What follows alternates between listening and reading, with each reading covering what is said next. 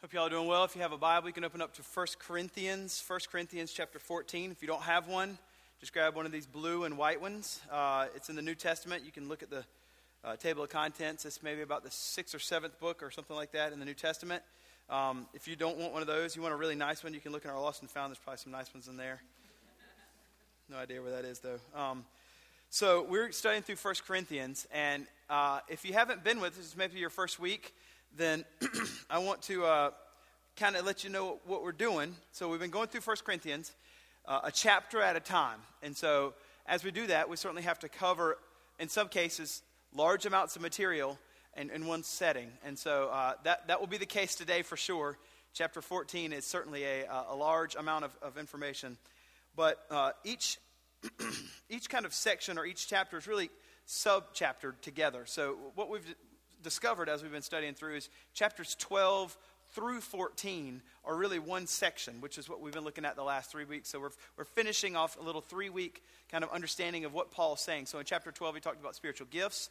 In chapter 13, in chapter 14, he's going to talk about gifts. And, and the, he, he's put a, a little love sandwich, you know, with the bread of gifts on both sides. We're in chapter 13. He talks about from chapter 12, since you're going to have gifts, the most important thing you need to know about love is that you should exercise your spiritual gifts in such a way that the love of Christ is displayed through the using of your gifts, and you should pursue love. And then as he goes into 14, different than chapter 12, where chapter 12 is kind of about the, uh, the big idea about gifts and what they look like. Chapter 14 is going to drive in a little more specifically and talk about the use of those gifts and the ordering of those gifts inside the, the, the gathered assembly uh, of people. We would call that our, our Sunday morning. Uh, and he's going to really focus in on two gifts specifically prophecy and tongues, and juxtapose those to each other and, and talk about the need to uh, understand that one's greater than the other. So, excuse me, I'm going to cough today. I don't want to, but it's going to happen. I've been kind of uh, uh a throat thing this whole week. So, that's what's going on in, in the overall picture as we've been looking at chapters 12 through 14. So, I'm going to read the entire text in just a second, chapter 14, uh, and then we will we will pray. Before we get there, I want to say one other thing. So last week I mentioned uh, the hurricane in Harvey uh, in Texas, which we've talked about last week a little bit, and so we, we've seen where things are going. Last week it was just there was two deaths, and and they're going to be somewhere between 10 to 30 inches, maybe 40, and now we're up to last I heard 20 deaths. Um, there were over 50 inches of rain. It was unbelievable. They would say unprecedented hurricane, and so. Uh, I know that there's, there's many of you that want to give, and I, you're like me, you're so skeptical. Like, well, these people are good. Is money actually going to go there? You know, is it some guy going to have a yacht from this? Like, what's, what's going to happen? I'm going to buy a yacht and help everybody and then keep the yacht. Like, I don't want to do that. I don't want to donate to that thing. So, uh, if you want to give today, you can. And if you want to write a check, in the check, in the memo section, just write uh, hurricane relief, Harvey relief, anything like that in the memo, we're going to give as well. We'll take all of your gifts and we'll give. Uh, we're going to give to the, to the Southern Baptist Convention. They have lots of mo- missionaries that get mobilized and people that get mobilized and, and help that gets mobilized down there. And so if you want to give today to them or even next week, um, you can just write a check to Remedy and we'll take all of it and give it to the convention. So, um, and 100% of that will go. It's not going nobody's going to get a yacht out of it, okay? So uh, if you want to do that, that'll be perfectly fine. Now, I'm going to read the text, as we said in chapter 14. It is lengthy and um, comes for sure with some, uh, some. I told first service this. As I've been preaching through 1 Corinthians, chapter 14 is the hardest chapter I've had to study for. And not only that, I think chapter 14 might be the hardest chapter I've ever had to study for in any sermon in like 20 years of, of preaching ministry. It is, it is a difficult, difficult chapter. So, uh, you know, there's some, uh, there's some questions, and I, I, even held this up. I want to make sure you know this is a helpful resource I've been using this week, Recovering Biblical Manhood and Womanhood. Uh, it's edited primarily by Piper and Grudem together. There's a series of articles through it. Uh, chapter 6 was really helpful today with D.A. Carson. Uh, it's written from a complementarian sta- standpoint. This means where um, we believe that men and women are complementarian. Men and women are equal in dignity and value and worth. But when it comes to roles in the family and roles in the church, they're different. Obviously, we can look at each other and say, We're different. I'm a man, you're a woman. We look different. God made us different. We don't say that God, we're all the same and try to make us all the same. We just say, Yay, God made us different. Awesome. Um, and it's good for me. Like, I don't ever have to give birth. So I, I appreciate that part of my uh, role take. Is that I don't have to, I've been in the room six times and it doesn't look like it feels good. So, um, anyway, it's like, well, obviously we're different, right? And so since we're different, a complementarian would say, we're fine with the role differences. And we, we when we see uh, in the scriptures where man should be the head of the home as the, the lead servant, we celebrate those things. And so uh, we believe those things. And so this book is obviously coming from that standpoint, but it's particularly helpful. And you'll, you'll see the verse that we're talking about, 34 and 35 where you read it and you're just like, that's so, that's so straightforward and, and, difficult. How do I understand that? Which we'll get to. Everybody's already reading 34 and 35. That's fine. That's fine. Uh, but I'm going to start at verse 1, and I'll get to 34 and 35, and we'll all read it together.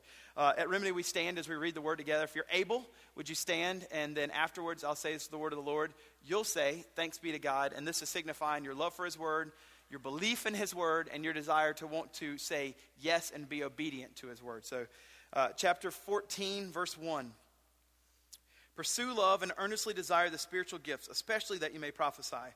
For one who speaks in a tongue speaks not to men, but to God. For no one understands him, but he utters mystery in the, uh, mysteries in the Spirit. On the other hand, the one who prophesies speaks to people for their upbuilding, encouragement, and consolation.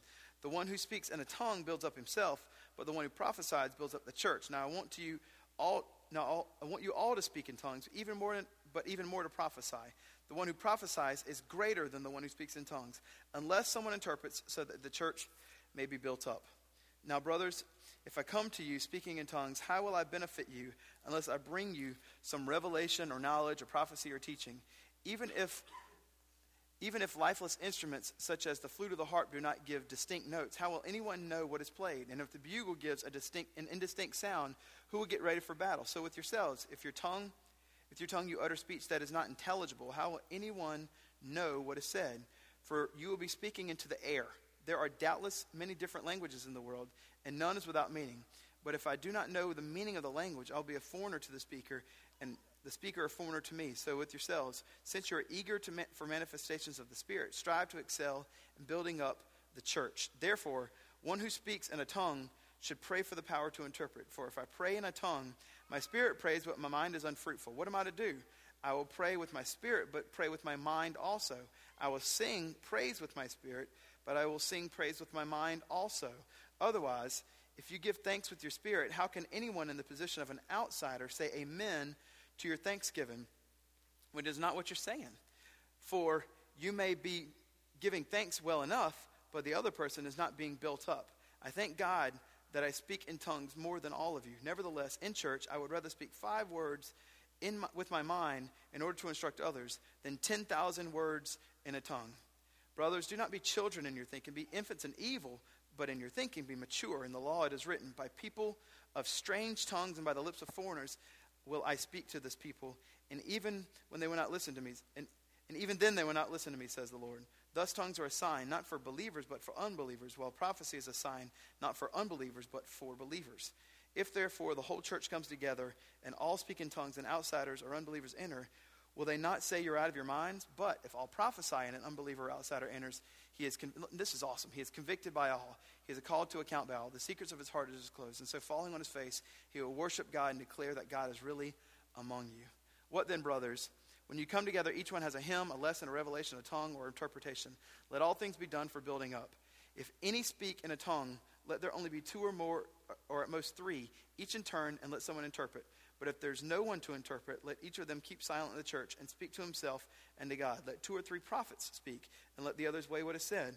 If a revelation is made to another sitting there, let the first be silent. For you all can prophesy one by one, so that all may learn and be encouraged. And the spirits of the prophets are subject to prophets. For God is not a God of confusion, but of peace, as in all churches of the saints. By the way, 33a can go up or down. It can be, for God is not a God of confusion, but of peace, as in all churches of the saints. Or it can be, starting a new one, as in all churches of the saints, the women should keep silent in the churches, for they are not permitted to speak, for there should be, for, but should be in submission, as the law says. If there is anything they desire to learn, let them ask their husbands at home, for it is shameful for a woman to speak in church. Or was it from you that the word of God came? Are you the only ones that it has reached? If anyone thinks that he is a prophet or spiritual, he should acknowledge that the things I am writing to you are command of the Lord. If anyone does not recognize this, he is not recognized. So, my brothers, earnestly desire to prophesy.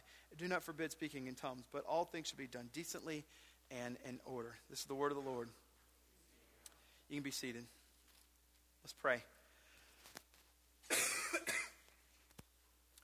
Lord, I, uh, I ask for special help this morning as we look at a lengthy and an even difficult text, and that you would give me uh, words to communicate that are clear and that we can understand this. We know that this is your word and you want it to be understood.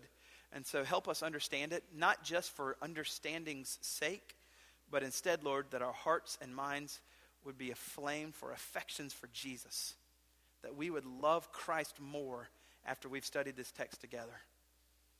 Pray this all in Jesus' name. Amen. Now, as we look at 14, as I said, it's, it is difficult. Um, so I want to make sure that we're all in the same mind frame, in the same mindset, and they're all on the, on the same page.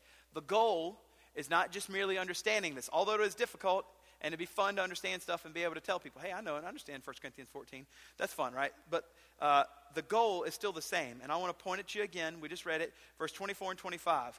For, for those that don't know Christ, this is one of many, but this is a great goal. Verse 24 and 25 that if someone were to walk in here and be a part of the gathering, or any gathering at all, in all of Rock Hill, that they would understand the truths of the gospel so well that they would be convicted, be called account for their sin, their heart would be disclosed open to God, they'd fall on their face and worship into God as a worshiper, and they would say that God is real. They become a Christian. They would repent and put their faith in Christ and be justified. That's, what, that's what's happening in verse 24 and 25. And that would be our, our deep desire for anyone here that doesn't know Christ, and that's our deep desire for everyone that doesn't know Jesus. And so as we read this, and it, it is difficult, let's just remember uh, one of the main things that we want to keep uh, as, the, uh, as the goal is that people that don't know Christ would come to know Christ. The second, maybe, goal would be for those that are believers and we read it all throughout chapter 14. And you can see it uh, as we go through, but I'm just going to point to one place. But there are numerous places where it says that we would, the church would be built up. You can see it right there at the end of 4. We want to build up the church so that we want the church, that means the, the gathering of the people of God. Doesn't mean a building, it means us, the people. That we would be edified and built up and grown up into our faith.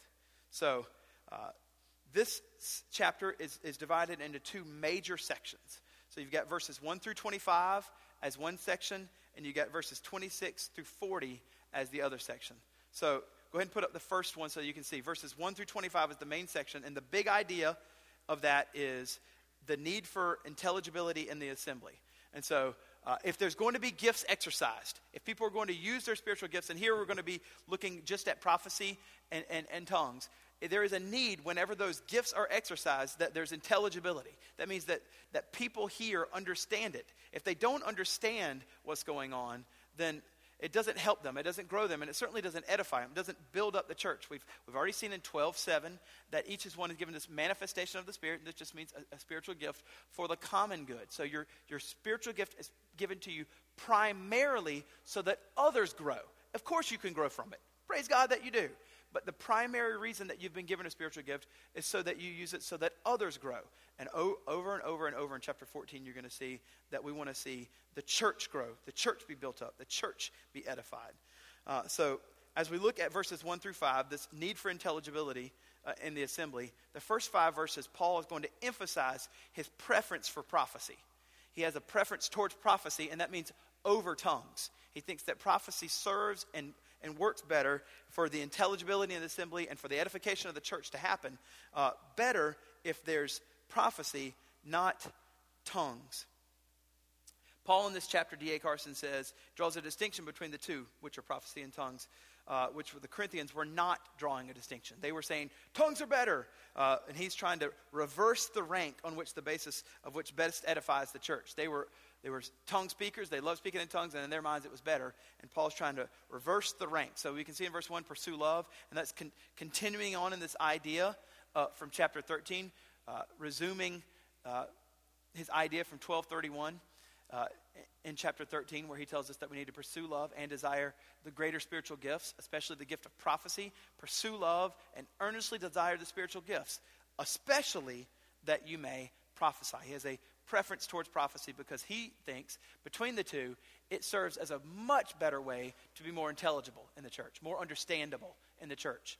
And so you can see in verse 2 4, one who speaks in a tongue speaks not to men but to God and utters mystery. Uh, and and no one understands him. He utters mysteries to the Spirit. On the other hand, the one who prophesies speaks to the people for their upbuilding and encouragement and consolation.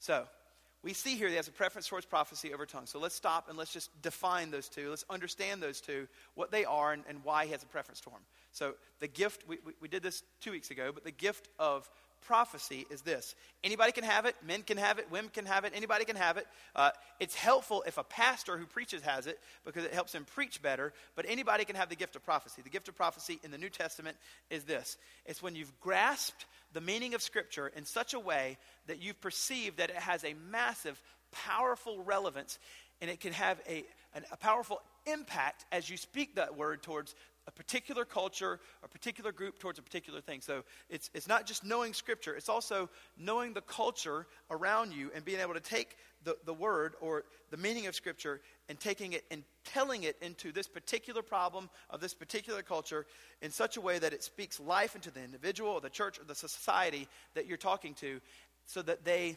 Uh, they grow from it and they are able to take God's word and apply it into present day situations. So that's the gift of prophecy. You, that certainly is helpful in preaching, right? But it's also helpful for you sitting across from your, your grown adult child that's, that's you know 25 and has a big problem in their life and you can say here's what god's word says over coffee one sunday morning or, or whatever so it, it, it applies to in any kind of certain situations and whenever you have the gift of prophecy you, you usually will declare that message pretty fearlessly because you trust the lord and you know his, his, his word speaks into all cultures that's the gift of prophecy anybody can have it you can have it in preaching, you can have it in one on one situations, you know, at Tuesday lunch. The gift of tongues is this this is from Grudem. It's a form of prayer uh, or praise that you express to God in a language that you don't understand. You're saying something, it can be prayer or praise to God, but as you say it, you don't understand it. You need someone to interpret it. Someone has to interpret it to you. That's the gift of tongues. So, we can see why, obviously, Paul has a preference towards prophecy because, as he says, tongues you speak to not to men, but to God, and no one understands it. But in verse 3, but prophecy speaks to people for their upbuilding and their encouragement. And verse 4, the one who speaks in a tongue builds up himself, but the one who prophesies builds up the church. Now, I want you all to speak in tongues, but even more, I want you to prophesy.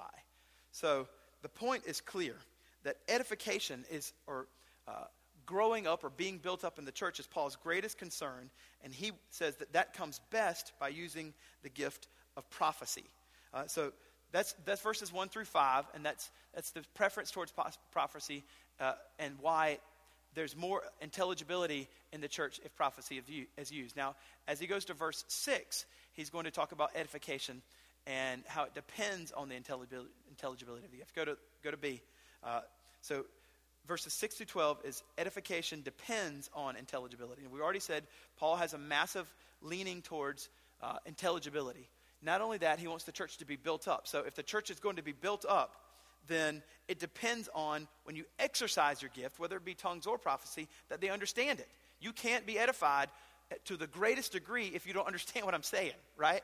And so he's going to explain to us why, uh, if you're going to do, if you're going to exercise your spiritual gift in the in the church, why you need to do it in such a way that's going to be edifying to other people. And he's going to do that by having three illustrations. You can see it. Now, brothers, if I come to you speaking in tongues, how will I benefit you unless you bring some revelation or knowledge or prophecy or teaching? So you've got revelation and knowledge, these are the content, and you've got prophecy and teaching. They're the form of the content. God gives a revelation, He gives us knowledge, and the way that we express the revelation or express the knowledge is through prophecy or through teaching. That's the form of the content. And He's going to tell us that if you're going to edify somebody by the exercise of your gift, be it prophecy or tongues, then uh, there's a great need that people understand you. Common sense, right? But he does this through three illustrations. The three illustrations are the flute, harp, the military bugle, and foreign languages. So let's look at the first one. And I'll build on these three. And as I build on these three, they're going to make sense to you. But then I'll, I'll, drive the point home about what he's saying. So you can see the first one in verse 7.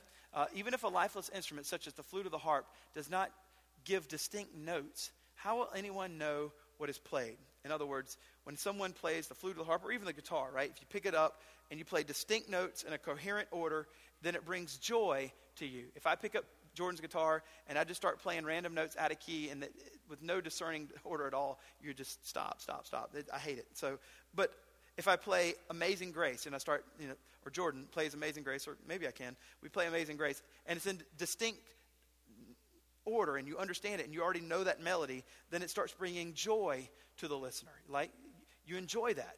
So that's the first thing. As we see in this illustration, uh, distinct notes played in coherent order bring joy to the listener.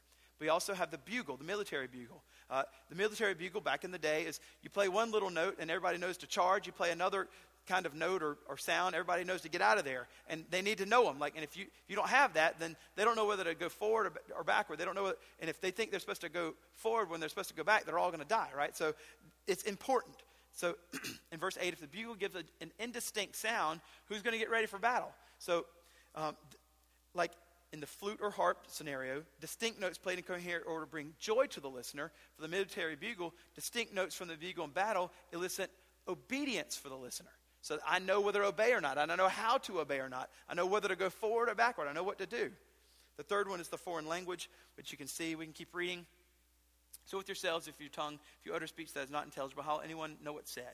For you are speaking into the air. There are doubtless many different languages in the world. Here's the third one. And none is without meaning. But if I do not know the meaning of the language, I will be a foreigner to the speaker, and the speaker a foreigner to me. So if someone's going to talk to me in a language, and I don't know the language, I can't understand it. That's pretty un- understandable. So the third one is distinct words from the language should create understanding for the listener. So in those three illustrations, we see distinct notes being joy, distinct notes bringing obedience, and distinct words in the language creating understanding. So here's the point. As we're looking at the edification depends on the intelligibility of the gift. If you're going to be edified, if you're going to truly grow, and I'm going to use my gift to try to help you grow, you need to be able to understand what I'm saying. And so that's, that's the point of what he's trying to say with these, with these three examples. The point is, similarly, you want to use your gifts in such a way when you use those, people understand them. And when they understand them, they understand God better, like the foreign language. They have joy in God more, like the flute harp. And they want to obey God now, like the military bugle. You want to use our gifts in such a way that when I exercise them, you understand God more, you have joy in God more, and now you want to obey God more. That's the point of using the gifts. That's the way edification depends on intelligibility. If, I, if I'm just using my gift, but I'm, you know, and it just sounds like this, you're just like, ah, I don't understand what you're saying. How am I supposed to enjoy God more? Or etc. How am I supposed to understand God more? How am I supposed to um, obey God now? It doesn't make any sense to me.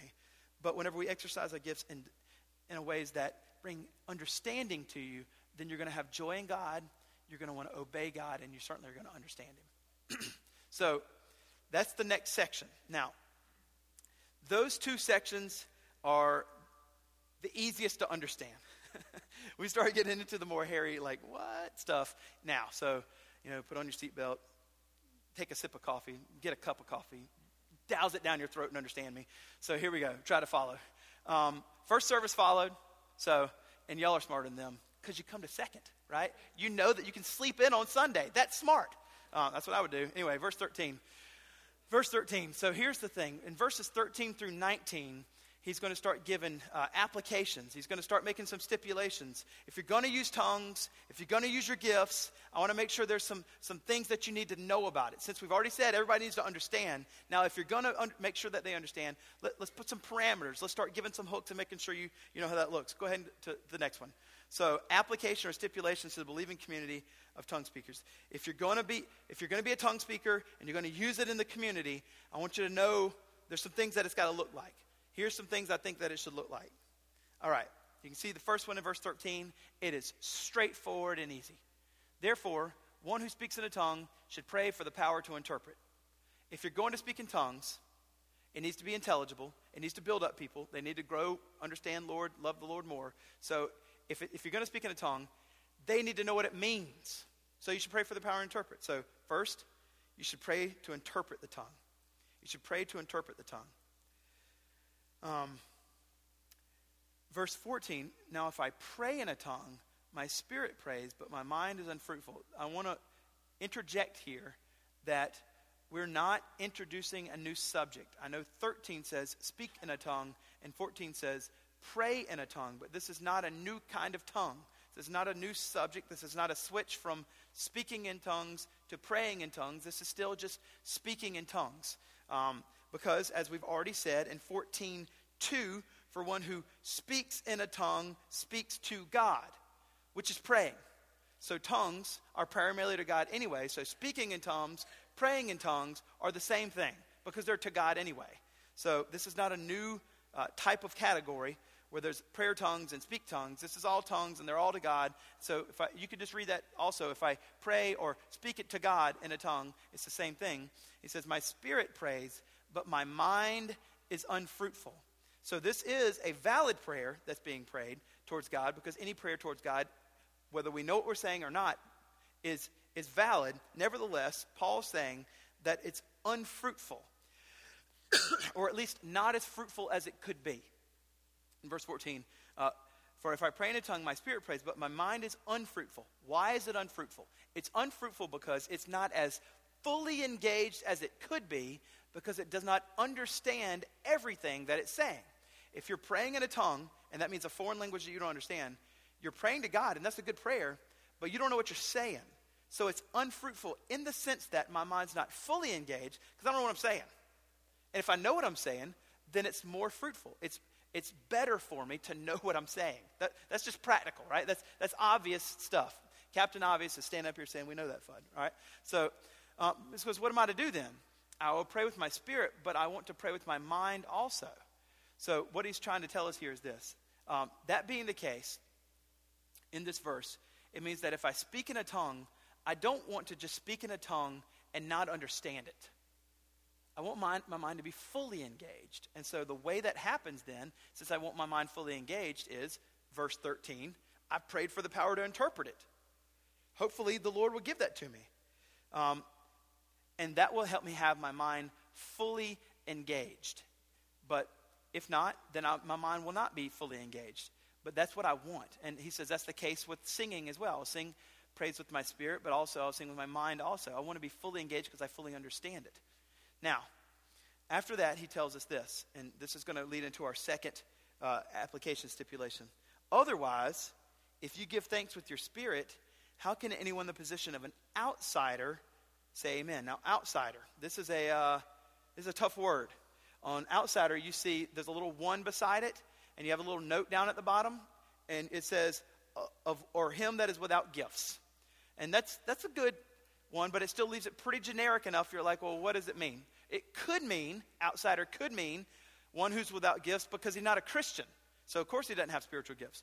Or it could mean, it could mean outsider as in he's a Christian, but he doesn't have the gift of tongues. He's an outsider to the gift of tongues. Now, I think that it means outsider to the gift of tongues, but he's a Christian. Not that it means outsider as he's not a not he's a non-believer, which is difficult, right? I believe I understand it's difficult because if you just remember, I've already pointed to verse 24 where it has an unbeliever and an outsider enters. And so coupled with that language from verse 24, that sounds like outsider means unbeliever. Well, even in 24 it can mean unbeliever and someone that's just like doesn't come to remedy but it's a Christian. Doesn't come to our church. Outsider in that sense just means not from here. Could be Christian, could be not. Back over to here. Back over to 16. The reason why, uh, and I think this is a good reason, the reason why I think outsider in verse 16 means a Christian that doesn't have the gift of tongues is because there in verses 16 and 17, he's supposed to do something. And the things that he's, that he's supposed to do are things that Christians do. Watch. Verse 16. How can anyone in the position of an outsider say amen to your thanksgiving? Amen. Thanks be to God. Yes, Lord, praise you for that. That's something that Christians do. Christians do those things because they're, they're receiving it. An even greater reason is verse 17. For you may be giving thanks well enough, but the other person, that's the outsider, here it is, is not being built up. Christians get built up. Non Christians become Christians and then get built up. Christians get built up. So I think just even those con- contextually, right there in the text, it, it, that they say amen and that they're built up shows us that outsider is probably a Christian. So if that's the case, then the second stipulation is starting to form for us in verses 16 and 17 that if you're going to exercise tongues, that they're supposed to be for the body and they're building up.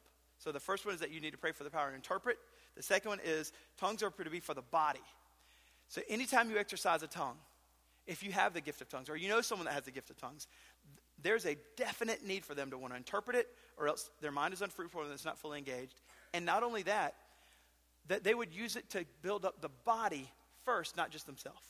That's contra to most thought about tongues. It's contra to most thought. And then in verse 18, 17 and 18, or 18, Paul is going to say something in 19 that's just, I mean, it's just amazing. It's absolutely astounding what he says here. We've already seen the first stipulations that you should pray for the power to interpret. The second one about stipulation is that tongues are for the body. This third one, in regard to how it should look in the, in the, in the assembly, the gather together, tongues should look in the assembly, is pretty amazing. All right, verse 18. Paul is going to, uh, as a wise pastor, kind of identify himself with them. He says, I thank God that I speak in tongues more than all of you. Hey, Corinthians, you're all about tongues and you think they're greater. I speak tongues too, just like you. I'm just, we're, we're alike. So he's already kind of like ingratiating himself to them. We're li- alike. But not only that, you think you speak in tongues. I'm pretty, I'm actually better at it. And I do it more. And I, I thank God that I speak tongues better than all of you. And so, since that's the case, uh, if I have something to say about tongues, then you should listen to it. I don't have to listen to you. What I have to say makes more sense and is from, from the Lord, since I thank God I speak tongues better than all of you. So, he, he's, he's ingratiating himself but then he's going to make sure he's going to kind of take that moral authority piece where it's like, and if I have something to say, you have to listen to me. And he's going to say it in verse 19. And it's, it's if, if you get to read it twice just to maybe like, did he just say that? Nevertheless, watch this. In church, and the gathered together of the saints, so we're talking about this specific assembly, I would rather speak five words with my mind in order to instruct others, and we can just insert prophecy. I think that just means prophecy. In the context, it just makes sense in prophecy Then 10,000 words in a tongue.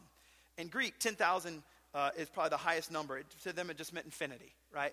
So he's saying, if I'm gathered together in the saint, with all the saints, I would rather just speak five words of prophecy than 10 th- infinity words of tongues. Jesus died for your sin.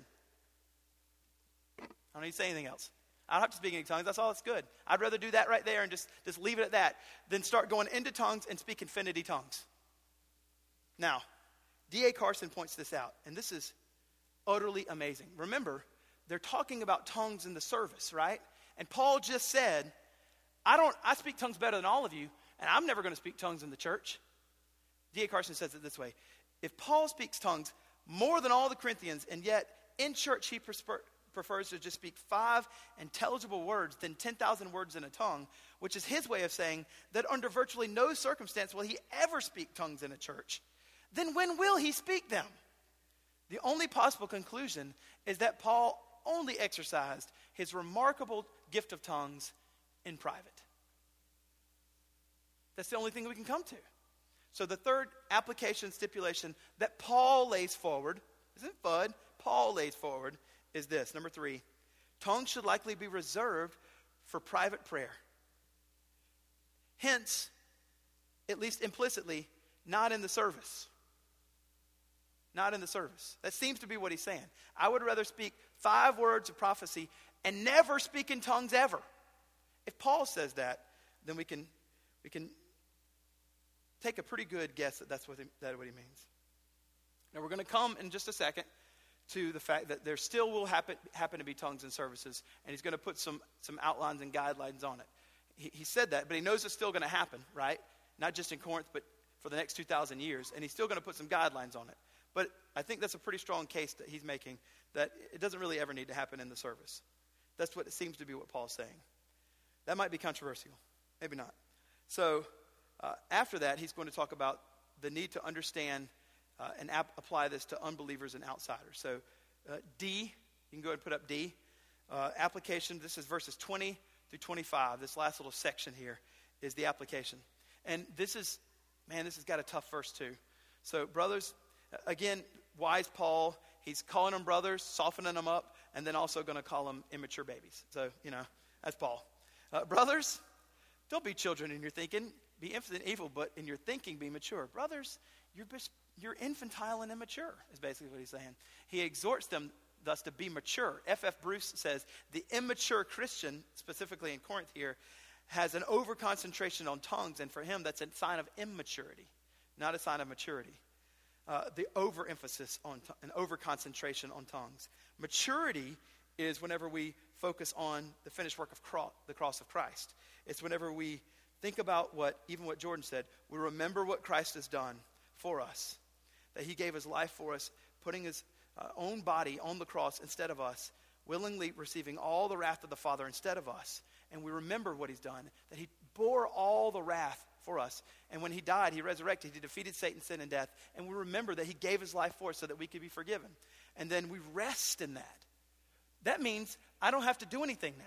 There's no earning right relationship with Jesus. He's done it all. I remember what he's done, and then instead of trying to say, Oh, thank you for let me try to ingratiate myself, and let me try to do something, let me get on the treadmill. No, no.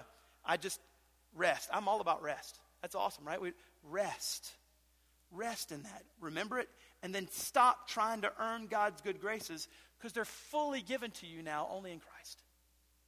And then after we've done that, we reciprocate, we respond, we rejoice. Our hearts, because we've done these two things, should be so affectionate for what He's done that we want to pour out praise to Him. We want to live our lives as worship service to Him. And so, we need to remember these things. That's mature thinking. And He exhorts us to be mature in our thinking. And then He says this In the law, now, you could go a lot of places there if you're an Old Testament scholar we automatically think, well, that just means the first five books of the Bible. That's what's generally referred to as the law. Uh, sometimes the whole Old Testament corpus is also referred to as the law. So in the law, he's talking about the whole Old Testament. And I just know that because as he quotes afterward, he quotes Isaiah, which is a prophet. So I, I think it just means you could say in the Old Testament it is written, specifically Isaiah. It says this. He's quoting Isaiah 28 11. 28 11. By people of strange tongues and by the lips of foreigners will I speak to this people, and even then they will not listen to me, says the Lord. That quote in verse 21 explains verses 22 through 25. If you don't understand the quote and in its context from Isaiah 28 11, you'll likely misunderstand verses 22 through 25. Here's how you'll misunderstand it. I'll go ahead and explain it because you just read it, you're like, God sounds like he's contradicting himself. Anytime you think God's contradicting himself, it just means whenever I think that, it's like, you don't know what you're talking about, Fudd. just, just always think it that way, right? So I'll show you the contradiction, right? That the perceived contradiction. Verse 22. Thus tongues are a sign not for believers, but for unbelievers. Here it tells us signs, uh, uh, tongues are a sign for unbelievers. If you keep reading, it says, uh, while prophecy is not a sign for unbelievers, but for believers. Tongues for unbelievers, prophecy for believers. Prophecy for believers, not for unbelievers. Unbelievers, tongues. So, what happens when an unbeliever is faced with prophecy, which is not for him? Well, We would think something bad. But verse 24 and 25 say, But if all prophesy and an unbeliever comes in, he's convicted by all, called to account, the secrets of hearts are disclosed, falling on his face, he'll worship God, declare he's really among you. Well, that sounds like it's actually for him. if prophecy's not for him and, he, and that happens, I'm pro that, right? That, that's, that, that seems like prima facie, on the face of it, there's a contradiction. But there's not. There's not because Paul explains it with verse 21. So, verse 21, in the law it's written. So, here's what's happening in verse 21. In verse 21, this Old Testament passage that's being quoted is not good. When, this is when the Assyrian army visited God's people. The Assyrian army, who are the, the strange tongues, they came in speaking a, diff, a language they didn't understand. And whenever they came in, they brought judgment to God's people who were not walking with God. So the sign that came to them was not a good sign, it was a bad sign. It was a sign of judgment. So the sign given to unbelievers from tongues is not a good sign, it's a bad sign. And so here, when we understand that, this means that they, they heard tongues. They didn't understand what was going on, but they also were given a judgment. They did understand that when they lost their land. So, in a similar way, whenever unbelievers hear tongues, they don't understand what's going on, but yet it still gives them a judgment, which they do understand, which is I'm face to face before I'm face to face face to face with a holy God that I don't know, and that has a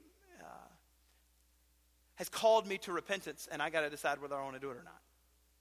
So, when we understand that, then we see that tongues are a sign not for believers, but for unbelievers. This this word sign in the Greek, semeion, is literally not positive or negative. It just means an indication of God's attitude. The sign is giving you an indication of God's attitude. So that means um, tongues are a negative sign for unbelievers. An indication of God's attitude towards unbelievers is that the wrath of God is on them.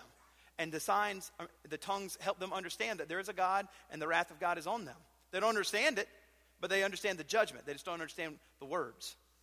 Therefore, in the same way, prophecy is a sign for believers, but a positive semeion, a positive indication of God's attitude that God is for them, God that loves them, that Christ has died for them, and that they can understand that. So when we see that tongues are a sign for believers, uh, or not a sign for believers, but for unbelievers, there's no judgment on believers, but there's judgment on unbelievers. And therefore, when we say prophecy is a sign for unbelievers, but uh, not for unbelievers, but for believers, prophecy exhorts believers towards things. So if everyone, the whole church comes together and speaks in tongues, and an outsider or unbeliever comes, they'll just think you're out of your mind. They'll think these people don't know what they're talking about. But the unbeliever and outsider still understands God's wrath is on me, but I don't understand anything that's going on here. But if they go to a church that has prophecy, an unbeliever outsider enters, here's what happens. He's convicted by all, he's called to account by all, the secrets of his heart is closed.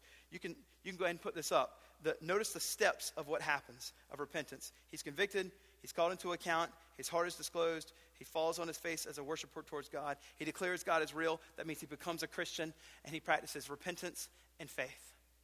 And D.A. Carson points out this amazing thing, this, this amazing insight. He says, Therefore, this means that although prophecy serves as a positive sign towards believers, prophecy also has a positive effect on unbelievers. Even though tongues is for unbelievers as a sign of judgment, prophecy also serves and has a positive effect towards unbelievers in that they get saved.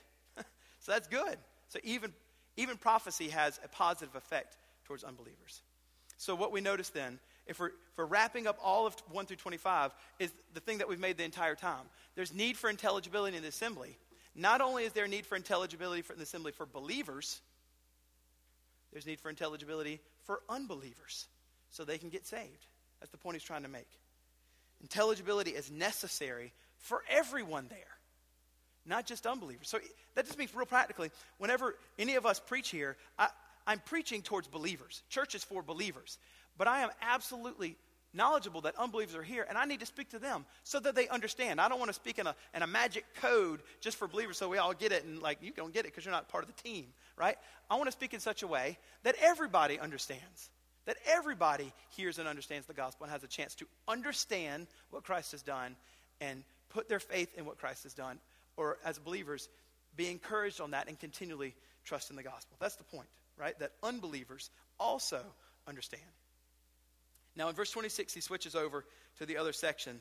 Uh, and you should know that um, as he's given these stipulations, in verse 26, what Paul's assuming is you believe and understand, and you're on, on, on, on page with me. You're like yes to verses 1 through 25. If you agree with me with verses 125, verses 26 and the following are going to make sense. He's assuming that you're following with him and assuming that you agree with what you just read. So in verse 26, he's going into this and he's saying, All right, I've already said that probably tongues should never be used in the service. However, I'm aware that they're going to be used in service. So, what I'm going to do now in verses 26 through 40 is I'm going to give guidelines for what tongues should look like in the service, and I'm going to give guidelines for what prophecy should look like in the service in 26 through 40. He's going to get real practical. And he's assuming that you agree with verses 1 through 25. Verse 26, he kind of gives this general listing of gifts that are seen and heard in the gathering. 26 is just kind of a big, broad verse. What then, brothers? When you come together, and each one has a hymn or a lesson or revelation or tongue and interpretation. Let all things be done for building up, over and over and over. This is a general list of the gifts that you can see and hear in a gathering. And he doesn't want tongues to be the dominant thing of the service because there's other things that need to be in the service, like uh, a, a, lesson and singing, th- things like that. So if tongues take up the whole service, you're missing out on the other elements of the service. And he doesn't want tongues to be the, the dominant thing. That's why he gives these guidelines. so the first thing you're going to see are the guidelines for tongues. You can go to put up the first one. The first thing you're going to see are guidelines for tongues in 28 through 26 through 28. Um, if anyone speaks in a tongue, let there be only two or most at three. So the first guideline is At the most, only two or three should speak. You can put up guideline one. The first one, and the and this the reason why is the overall concern of Paul and is that and, and really Jesus is to ensure that tongues don't dominate the worship service. So two or three. After that, done. Anybody else got one? You can wait till next week. God will bless us with that next week, and He's sovereign enough to be fine with it, right? So uh, two or three people. The next one you can see is right there, uh, two or three at most, and each in turn in verse 27. So the next one is when someone speaks in tongues, it should be one at a time. Number two, when someone speaks out of tongues, it should be one at a time. And this is just, again, to keep this, the services from being out of order, to be out of order and for tongues not to dominate. The third one you can see right there, and let someone interpret. All there in verse 27. Number three, you can put it up. There must be an interpreter. And Paul's instruction for interpreter keeps the order, the order of services orderly and attempts uh, to keep people from saying things that are unbiblical. And it guarantees that any kind of things that's being said are from God. They're from God. So there must be an interpreter. That's the guidelines for the tongues. And then right after that, he's going to give uh, some stipulations in verse 28. There's only one big stipulation for tongues. He gives it to you right there. he's going to give guidelines and stipulations. Before we go further, let me just explain how this is going to look, okay? So for tongues, he has three guidelines and he has a stipulation. The three guidelines are in 27, 28 is the stipulation. For prophecy, he has two guidelines. Two guidelines. Both of those guidelines are in verse 29. You can see, let two or three prophets speak, guideline one. Um, and let the others weigh in, guideline two. And then what he's going to do is he's going to take that guideline one of prophecy and he's going to make some stipulations about it in 30 through 35. So guideline one, let two or three speak. The stipulations are in 30 through 35. Anybody have a revelation, etc. We'll come to that, I promise. And then guideline number two in 29b, which is there should be, uh, as it says, the others weighing in. That others weighing in, he's going to put some stipulations on that in verses 34, 35. So we're coming to that. Uh, I have to move around because that's how I compartmentalize my head. Hopefully that that helps you and you don't make fun of me. All right, so the stipulation you can see, go ahead to the next slide. The stipulation for tongues is verse 28, or constraint or stipulation is, but if there's no one to interpret, let each one of them keep silent in church and speak to himself and to God. So if, if it's not happening and it's not going in order, then here's what needs to happen constraint needs to happen. Everybody just needs to be quiet and pray to themselves, and that's it. Go back over to the other text. They're praying to God. Their mind's unfruitful, but that's just what it's going to be. That's it. All right, now he's going to switch over to prophecy. You can see the switch. It's really obvious in 29. Let two or three prophets speak. So there's two guidelines for prophecy. We're moving over. You can go ahead to the next section. Guidelines on prophecy. One, there should be two or three speak. Put it up. There should be two or three speak. For the same reason, because he doesn't want it to dominate, and he also wants to keep order. The second one, and this one is huge huge. I cannot emphasize how big the second guideline is. 29. Let the others weigh what is said. Put it up. Let the others weigh what is. There should be an oral weighing in on the veracity, the truthfulness of the prophecy. That one is massive in understanding verses 34 and 35. Massive in understanding verses 34 and 35. So there's two guidelines, right? There's two or three should speak, and there has to be an, after those people speak, a group or collection of people that talk about and have an oral weighing in on what was just said because it was in our language and we can all understand it. If that is in line with Scripture and true, the veracity of it. We need to talk about that. That's the second guideline. Now, he's going to give some stipulations on that first one. Only two or three should speak. See that first one? Only two or three should speak. He's going to give some stipulations or some constraints in verses 30 through 33. Look at them. If you're going to prophesy and only two or three, you need to know this. If a revelation can be made to another sitting there, let the first be silent. So if the first one's going and then the second one has it, first one just needs to sit down and let the second one go. And then he says, uh, For you all can prophesy one by one, so that all may learn and all may be encouraged. Everybody needs to learn and be encouraged when people prophesy. And the spirits of the prophets are subject to the prophets. That just means essentially that the utterances that are being made by the uh, that are made by the subject the utterances made are subject to the speaker making them in terms of timing. So it just means this the Holy Spirit is absolutely sovereign enough to, let, to give people their prophecies one at a time. And it's not like everybody's like, God gave it to me, I got to go. And he's going, we're all going to yell at the same time. Like, the, the Holy Spirit's sovereign enough to let one dude go, and then boom, bang, you can go. He, he's cool like that. He's, he's able to handle it, right? He's the Holy Spirit. He's pretty awesome, right? That's basically what it's saying. The spirits of the prophets are subject to the prophets. And then it reminds you, for God is not a God of confusion, but a God of peace. That's the stipulations on understanding the one.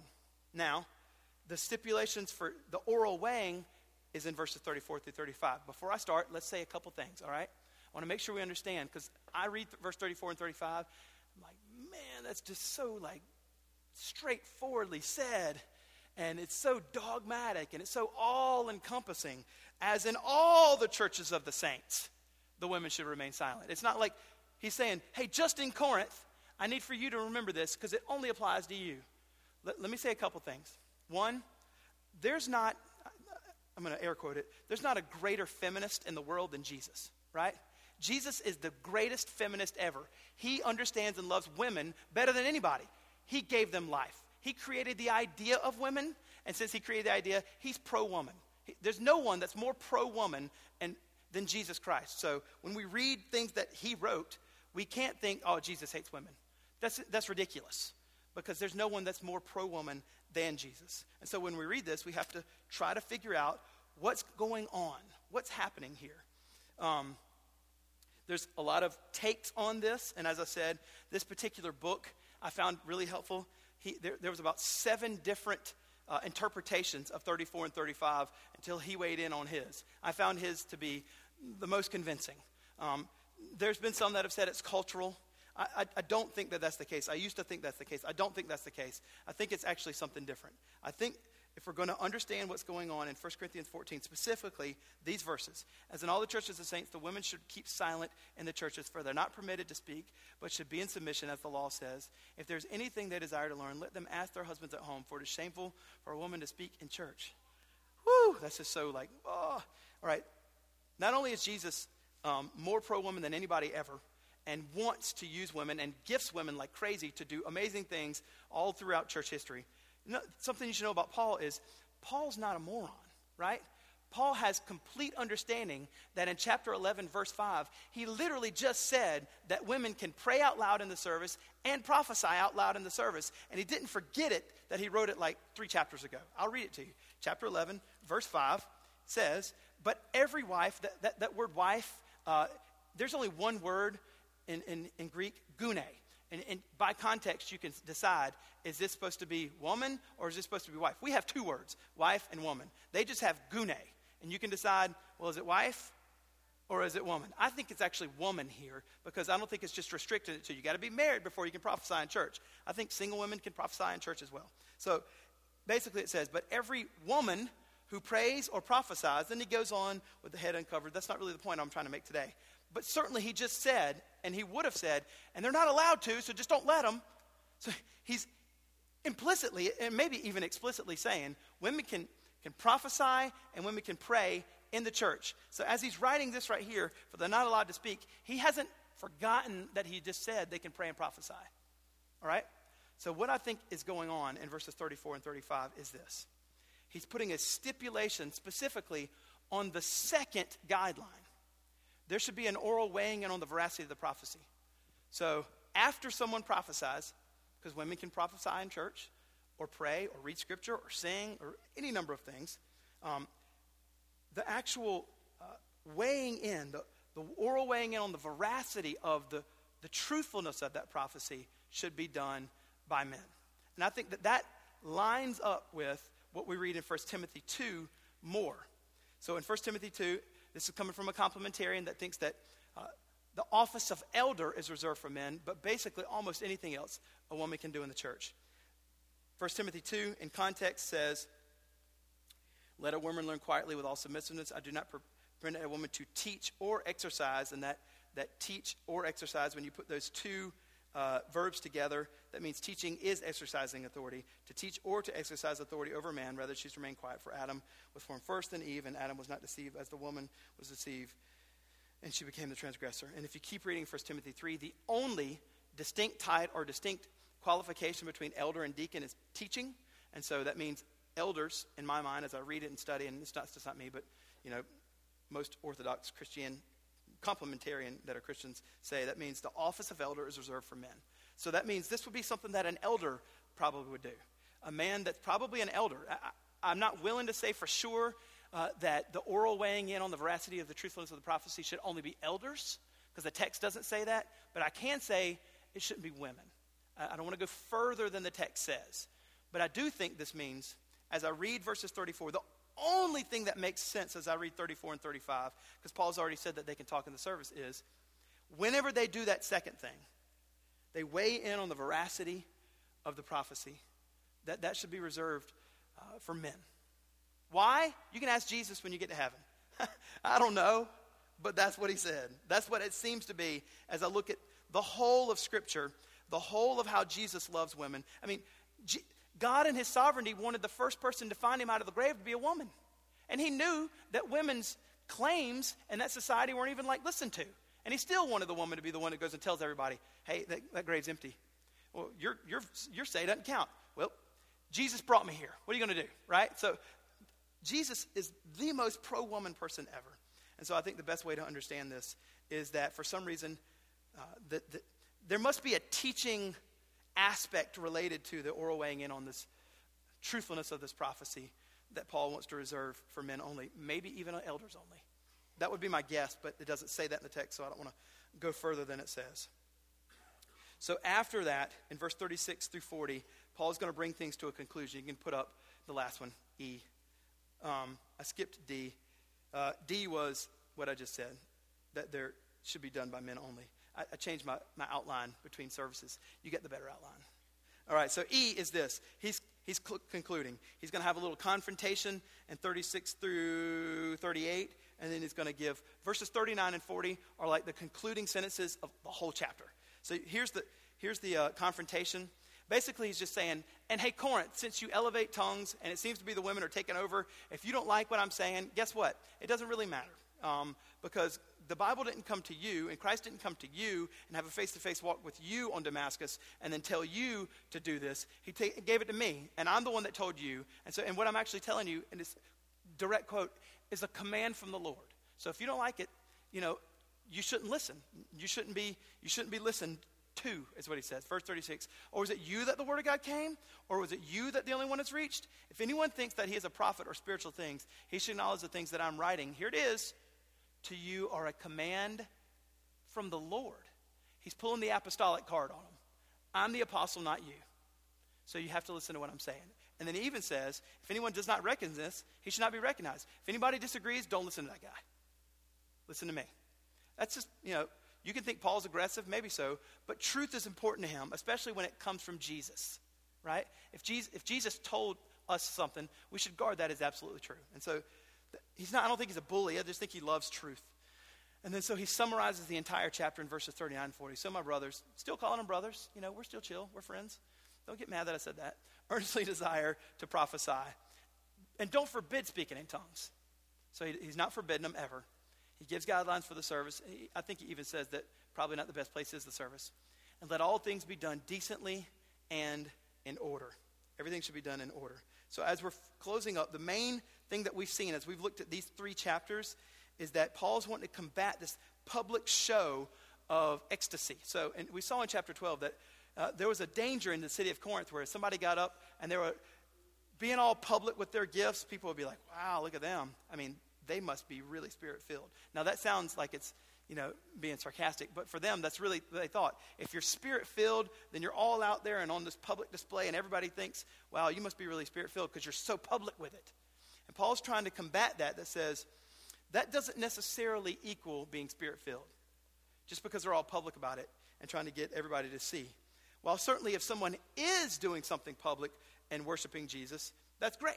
But it doesn't necessarily equate with with uh, spirit being spirit filled. But the problem that we've also seen with Corinth, especially in verses one through chapters one through two, is they they thought they were just amazingly wise. Like I, I, we're so wise. Remember in chapters one and two, you can look read it over again. They thought they were amazingly wise. So they have these these twofold problems. They think they're super wise when they're not, and they're acting out like they're super spirit filled, affectionate for Jesus, but they probably weren't that either. And so we have a potential uh, to fall into two pitfalls. And we don't want to fall in either one of those two pitfalls. One can be super affectionate and emotional for Jesus, but lacking real depth and truth. but also someone who's super deep in truth seeking, but lacks proper affections for Jesus. And we don't want to fall into either one of the Corinthian pitfalls. Instead, we want to be more of a striving for a whole person that does both of these things super affectionate and emotional for Jesus, and super deep and truth seeking to know Christ. We want to have both of those things happening. So we want to strive here for both at Remedy Church. We want to be deep truth seekers that when we know and understand the beauty and the depth of what Christ has done for us, then we are never lacking in proper worship filled emotions for Jesus. But that both of those things are happening. As Jordan said, when we remember the gospel and rest in it, and then from that, we want to be sent to rejoice in that, respond appropriately in that. So as we gather together each church, each, each Sunday, there's three things that are always going to be present, right? The Word of God, the Spirit of God, and the people of God. The people of God. The Word of God is our guide towards truth, towards knowing Christ. The Spirit of God is the one that leads us into knowing these things, but also the people of God, where when it lands on us, we find ourselves affectionate, and the Spirit, He does both things. He brings us truth, and He inflames our heart for affections. And so we have these things here present with us, helping us respond, not just here for an hour, but for the rest of the week. So 168 hours a week. That's pretty quick math, right? I already had it memorized. Um, that we are every hour of the week, we're every hour of the week knowing Christ and loving Christ. We're going to go into a time of the Lord's Supper. We have the perfect opportunity to do that. Think on and remember and rest in what He's done. And then as we take the Lord's Supper, let that be a time where we express emotions and affections towards Jesus, both in our mind and our hearts, and even through singing and worship. So I'm going to pray, and then we'll go into the time of the Lord's Supper together. If you're a believer in Christ, this time is for you. If you're not a believer in Christ, we just ask that you would observe. If you're new, make sure that when you come forward, you note there's cards in front that one's wine and one's juice. Get the one that you want. When you get the elements, just bring them back to your seat, and then we'll take the Lord's Supper together uh, as a corporate body. So I'm going to pray, and then we'll go into the Lord's Supper together. Jesus, thank you so much for this time. Thank you so much for this word. Thank you so much for your word. And Lord, I, I pray that uh, as we finish the service and really go for the rest of our week, God, that we would not be divided people. We would not be uh, half people, that we would not fall into the Corinthian pitfalls, but that we would love you and love truth and love knowing you as deep as possible. And then when we see the beauty and, and have a full understanding of who you are and what you've done, that it would move our affections. It would move us to respond appropriately in whatever way we're wired to give you the glory that you deserve. We ask now that you be with us as we take the Lord's Supper, and that would happen. We pray this in Jesus' name. Amen.